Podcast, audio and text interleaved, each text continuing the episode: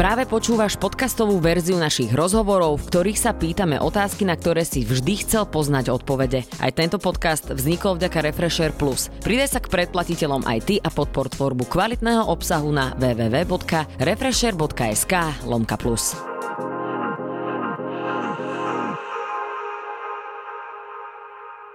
Posledné dva roky boli pre slovenskú verejnosť poznačené úkladnou vraždou dvoch mladých ľudí, ktorí mali položiť život ako pripomienku, že novinári nedržia v rukách opraty spravodlivosti. Momentálne máme za sebou 9 dní hlavného pojednávania s obžalovanými z vraždy Jana Kuciaka a Martiny Kušnírovej a práve dnes, pár dní pred voľbami, si pripomíname jej druhé výročie. Moje meno je Beka a do štúdia Refresheru prijal pozvanie investigatívny novinár Adam Valček. Ahoj. Ahoj.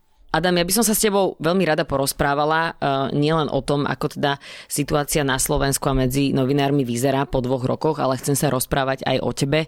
Ako sa zmenil tvoj život za tieto dva roky? poviem to na ilustrácii toho, že tu sedím, čiže zmenil sa asi tak, že a nielen podľa mňa mne, ale z novinárov sa stávajú častočne aj e, celebrity, alebo je teda vyšší dopyt e, čitateľov, poslucháčov, divákov po nejakom priamejšom, e, nesprostredkovanom kontakte s tým živým človekom. To znamená, že nechcú vidieť len meno za článkom, ale chcú si pod tým menom predstaviť konkrétneho jedinca.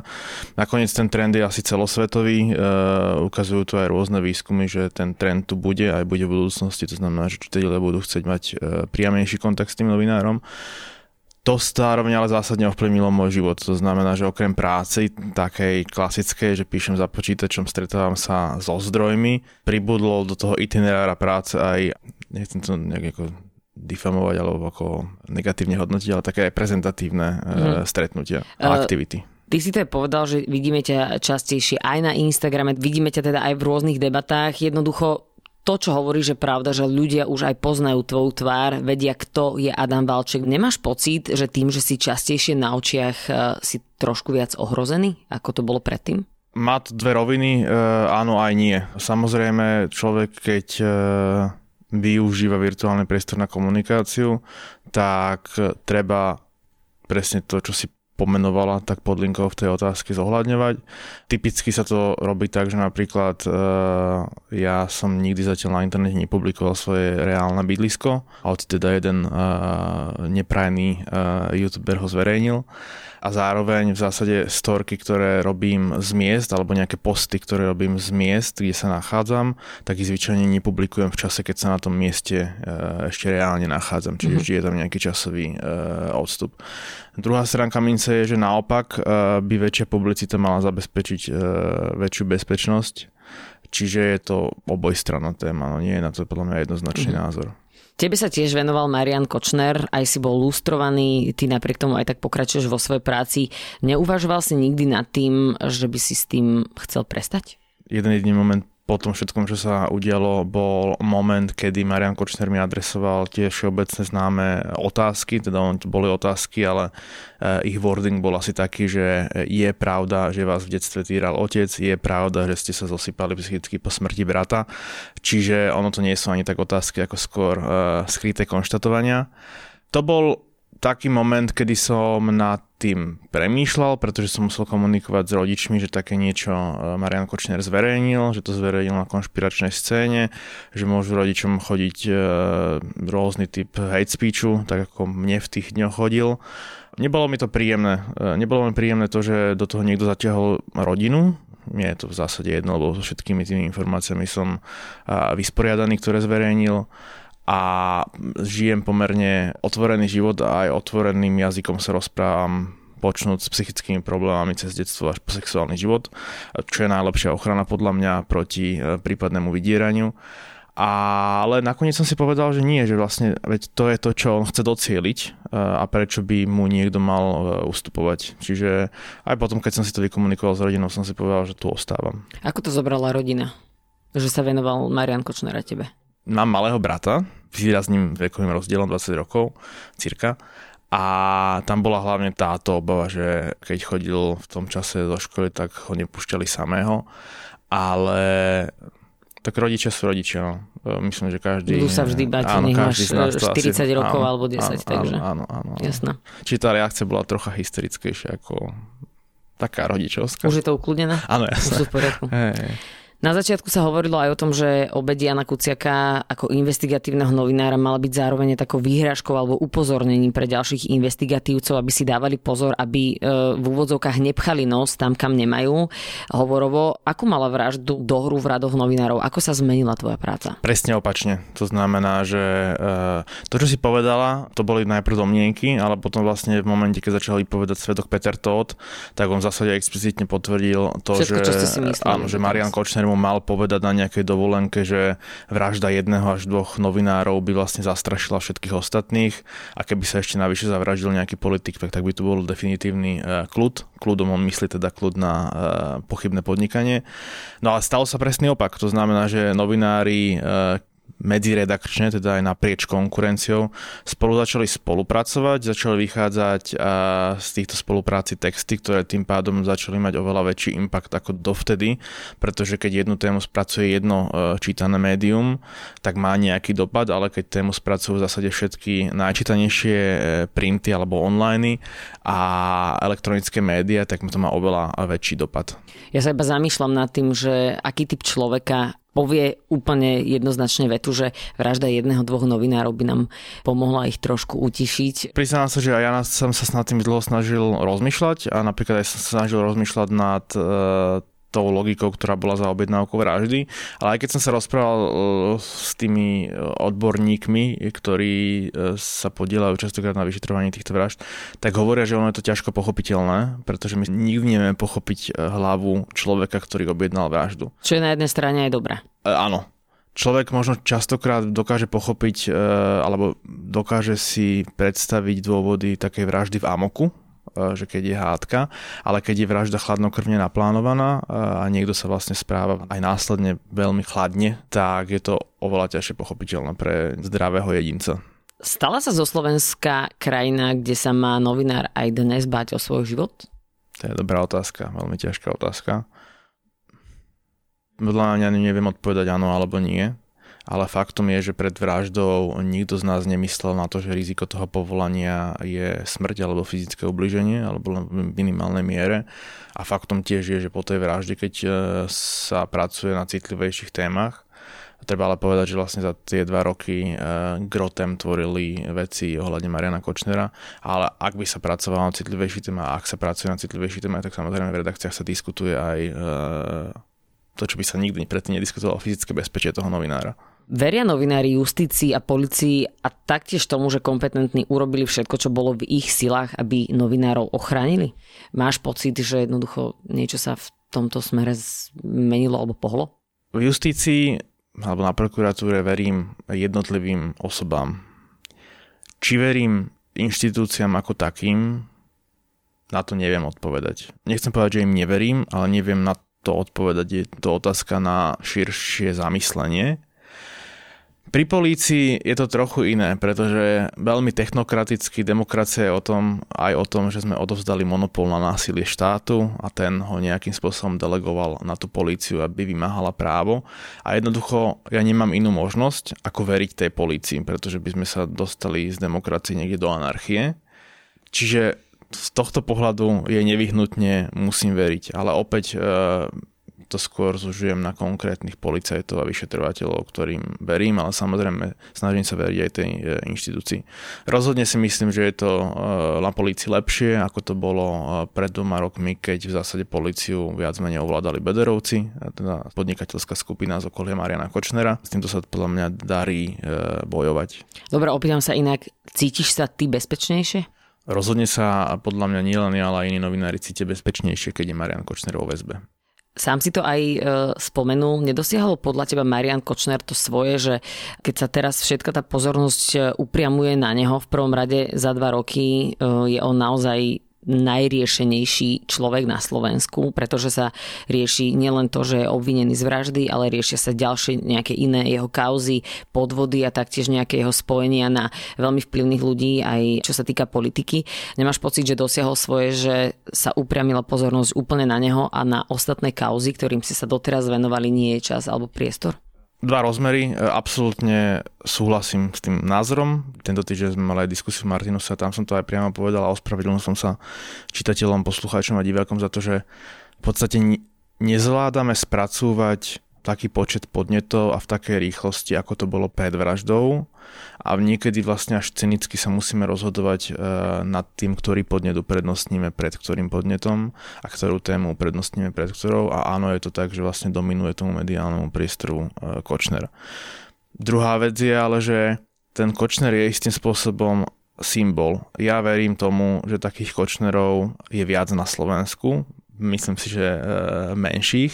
Môžeme si to predstaviť napríklad v miestach, kde sú malé súdy, mm-hmm. súdy s malým počtom sudcov, kde v miestach, kde jednoducho sudcovia, prokurátori, policajti a advokáti sú častokrát pokrvne spriaznení, lebo proste tá krajina je malá, tie obce sú malé a viem si kľudne predstaviť, že je tam tento typ vplyvov, aký mal Marian Kočner na súdnictvo. A jednoducho si myslím, že ak sa príjmu nejaké protiopatrenia na príklade toho symbolu Kočnera, tak oni budú mať aj praktické dopady e, na oveľa širší diapazón e, problémov v spoločnosti.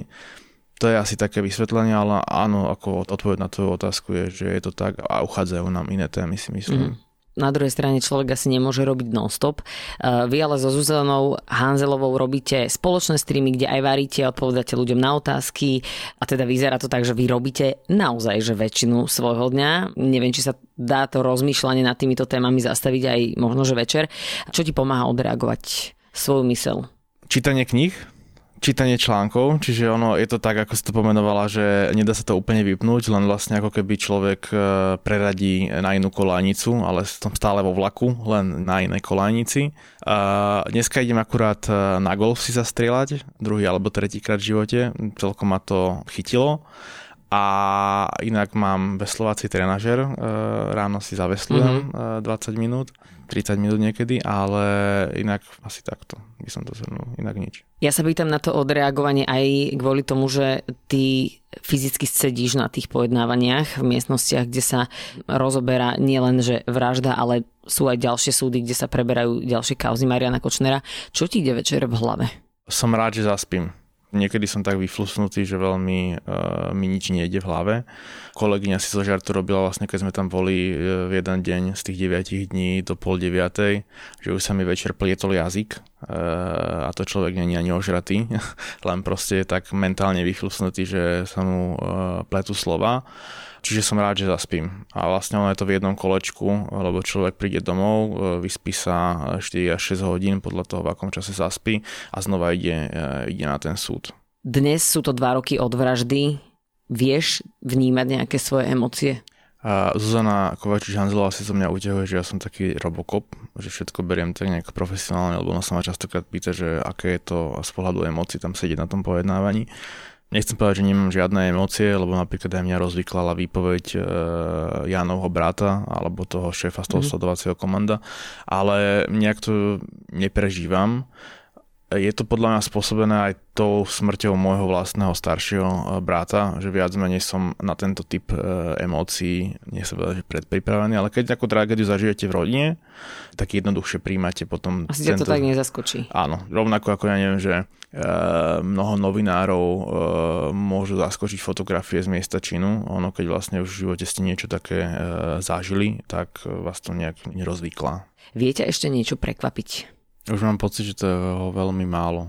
Akože tá tríma tie komunikačné platformy a nahrávky boli pre mňa šokujúce, a, ale dneska už v zásade je toho asi veľmi, veľmi málo, čo by ma dokázalo prekvapiť. Mám pocit, že aj spoločnosť je tak trošku už vykymácaná zo všetkých týchto nielen emócií, ale jednoducho ľudia už podľa mňa ani nevedia sa sústrediť na každú ďalšiu vec. Ako toto môže brať bežný človek? Je to otázka, na ktorou sa v redakciách hlboko zamýšľame, pretože v zásade ona súvisí aj s to biznisovou stránkou médií, že jednoducho Samozrejme existuje obava, že ľudia sa toho presítia, toho obsahu. Tá kadencia sa trocha znížila, treba objektívne povedať, ale ak by vychádzal uh, s takou kadenciou ten obsah naďalej, tak samozrejme je tam obava, že v prípade, že ak by potom vyšlo niečo naozaj vážne, tak ľudia tomu už tak už ľudia pozornosti. nebudú tomu venovať toľko pozornosti. Čiže samozrejme toto sa na poradách reálne uh, rieši ale ako jednoducho odpoveď na to nepoznám, lebo v zásade aj e, teraz čisto cynické a pragmatické čísla návštevnosti. To nakoniec podľa mňa vidíte aj u vás v ukazujú, že téma Marian Kočner je zatiaľ asi nevyčerpateľná. minimálne v týchto dňoch. Ako sa podpísali tieto dva roky na našej spoločnosti? Transformovala sa naša spoločnosť do niečoho iného? Mm, určite sme sa posunuli o, o kus spred. E, rapidne sa zvýšili, mám pocit, nároky verejnosti na verejnú službu. Či to nie je len uh, zdanie, sa ukáže uh, už na budúci týždeň uh, vo voľbách. Zmenil sa morálny kompas podľa teba na Slovensku? Zmenila sa morálka? Keď chodím na diskusie, tak veľa ľudí sa ma pýta, že čo môžu zmeniť, ako môžu pomôcť. No a ten korupčný alebo ten uh, zlý svet sa začína už uh, od toho momentu, ja to mám rád na príklade katastra nehnuteľnosti, keď kupujete alebo predávate byt, tak na katastroch je veľmi populárne dávať všimné. Či by som to nazval úpadkom, to neviem, proste dáva sa všimné, lekárovi sa dáva všimné. Ja mám pocit, že my to máme zakorenené. Áno. Normálne v DNA Slováci to majú zakorenené, že presne ideš lekárovi, bomboniera, káva, alebo nemusíme byť pri tých peniazoch, môžeme byť aj pri tom, že teraz som videl starosta našej mestskej časti fotil, ako niekto išiel odniesť odpadky do lesopárku. Hej, ako takéto drobnosti tvoria tú spoločnosť. Čo tým chcem povedať?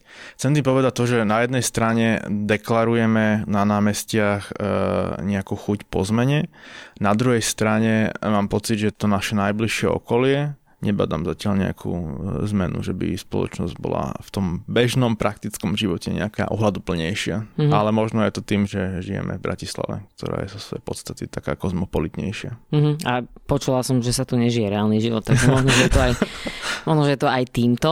Čo nám podľa teba vražda Jana Kuciaka a Martiny Kušnírovej ukázala alebo povedala o slovenskej politike? tá vražda ukázala e, absolútnu skazenosť, ak sa bavíme o tej vražde. To znamená, že niekto bol schopný objednať si vraždu e, novinára, aby ho umlčal, aby umlčal jeho novinárskú prácu. Veľa ľudí sa pýta, že čím je to rozdielnejšie oproti akejkoľvek inej vražde. Ten rozdiel spočíva práve v tom, že keďže to bolo pre jeho prácu, tak ľudia sú na to citliví, pretože v zásade to veľa ľudí, aj pomerne lajkov, ktorí inak nevnímajú spoločenské problémy, považuje za akýsi útok na slobodu slova. Čiže aj tí ľudia, ktorí majú možno častokrát kritický postoj k médiám, to takto vnímajú. Moja skúsenosť. Druhá vec je, čo ukázalo to vyšetrovanie vraždy, a to napríklad aj mňa šokovalo, lebo samozrejme aj pred vraždou e, sa klebetilo o mnohých vplyvoch, o korupčnom správaní sudcov. Pre mňa napríklad ako najbrutálnejšie zistenie z vyšetrovania vraždy je lacnota, za akú sa sudcovia predávali. Že tu sa rozsudky v kauzach za stovky tisíc a milióny eur predávali za nové iPhony, za pár tisícové šupy a ako, že samozrejme je ťažké opäť vtelovať sa do tej pozície korupčníka, ale tak už človek rozmýšľa pragmaticky, že keď niekto ide zobrať úplatok, tak akože asi kalkuluje s tým, že sa na to môže prísť a chcel by byť zabezpečený. Tak ja neviem, že keby sudca rozhodoval kauzu za 10 miliónov, tak si vypýta 10% snad, nie? Aby a sa mu to dajme tomu oplatilo, keď už to máme takto cynicky hej, povedať. Hej, presne tak. A nevypýta si, ja neviem, 12 tisíc eur alebo 40 tisíc eur, hej, že prišlo mi to tak zvrátené, že jednak spreneverujú sa tomu slubu, ktorý dali tej spoločnosti a robia to, že ja neviem, nechcem použiť nejaký vulgarizmus, ale naozaj, že lacné štetky, hej, že proste je to, že tým ma to dosť šokovalo nepríjemne. To je ako vo vzťahu k tej justícii, keďže sa prevažne venujem a justícia je mi to blízka oblasť, ale takéto šokujúce informácie sú tam v zásade e, ďalšie to, ako sa darilo vlastne tej Kočnerovej volávke chytať uh, politikov na sexuálne pudy. To bolo tiež dosť lacné. Akože nikomu sa nechcem vysmievať, pretože sexting je v zásade v dnešnej dobe veľmi populárny, ale asi by sme mali mať iné nároky na sexting bežného človeka a to, že sa nejaký bežný človek nechá namotať na nejakého chlapa, ktorý posiela uh, fotky, prehnane Ešte neviem, aký chlap by mi musel poslať fotky, aby som sa takto nechala namotať, ale asi by to muselo byť žudlo. ale proste keď som politik, tak by som mal mať nejaký ten uh, bezpečnostný kompas aj, aj mm. v mhm. tejto oblasti. Mm. Máš pocit, že slovenskí politici doteraz nevedeli, že je to tak jednoduché zneužiť? Myslím si, že áno. Nechcem interpretovať, čo to hovorí o tých politikoch, ale myslím si, že časť, ktorá sa nechala zneužiť, a je aj o tom, že si neuvedomovali, že aké je jednoduché v zásade si vybudovať uh, anonymnú identitu. Pre mňa je tam skôr otázka taká, že aké školenia dostávajú verejní funkcionári od Slovenskej informačnej služby, pretože samozrejme tak ako aj politici ľudia majú nejaké e, sexuálne túžby a pudy, len ako Jasne. keby mali, ich regulácia by mala zodpovedať ich e, funkciám mm-hmm. a mhm. zodpovednosti, ktorú vnímajú. Čakajú nás prvé parlamentné voľby po vražde novinára, aj keď teda boli diskusie, boli pokusy o predčasné voľby. Čo máme teraz ako spoločnosť za spoločný cieľ dokázať v týchto voľbách? Mm, slušnejšie a lepšie Slovensko.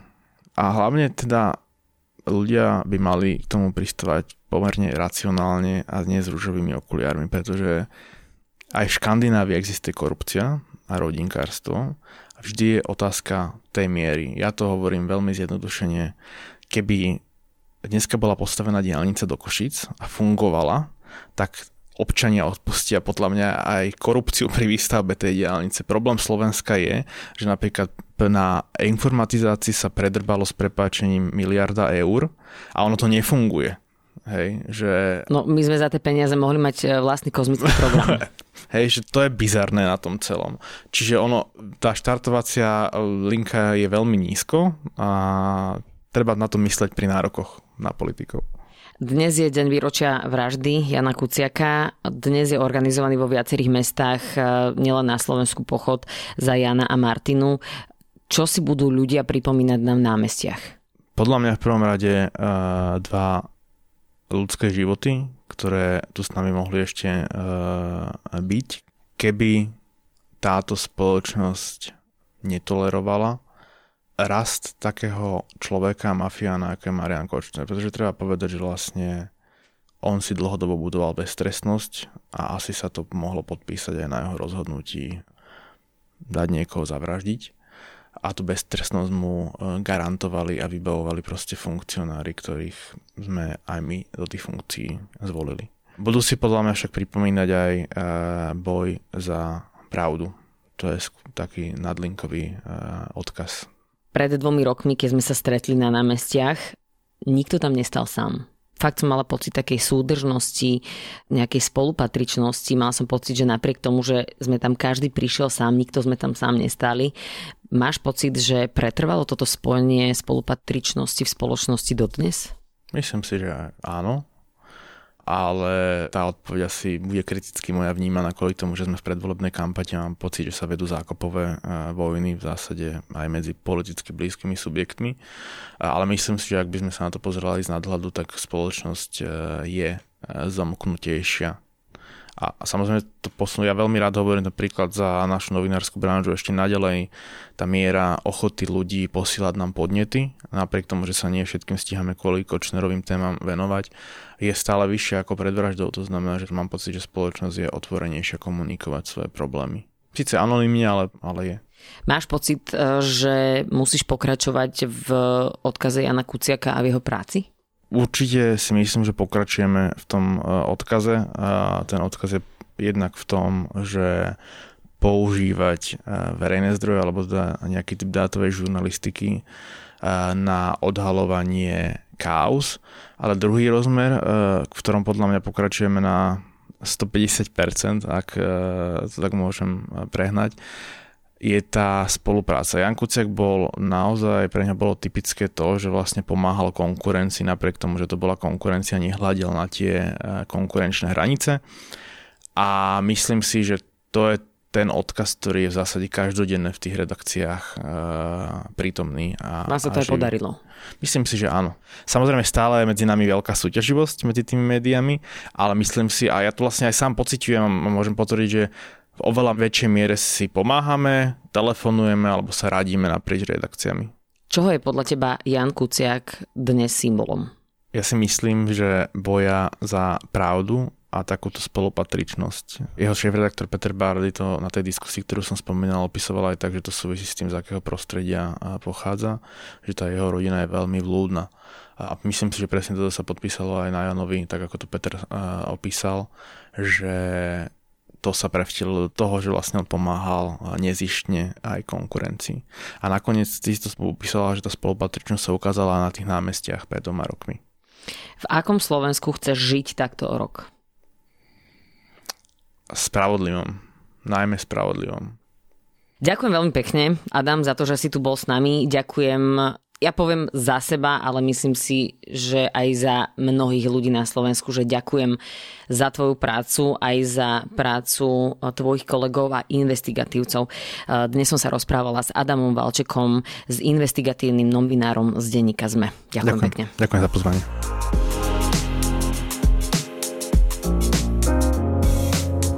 Počúval si podcastovú verziu Refresher rozhovorov. Nezabudni sa prihlásiť na odber tohto podcastu na Spotify alebo v apkách Apple a Google Podcasty. A samozrejme, všetky rozhovory nájdeš na našom webe Refresher.sk.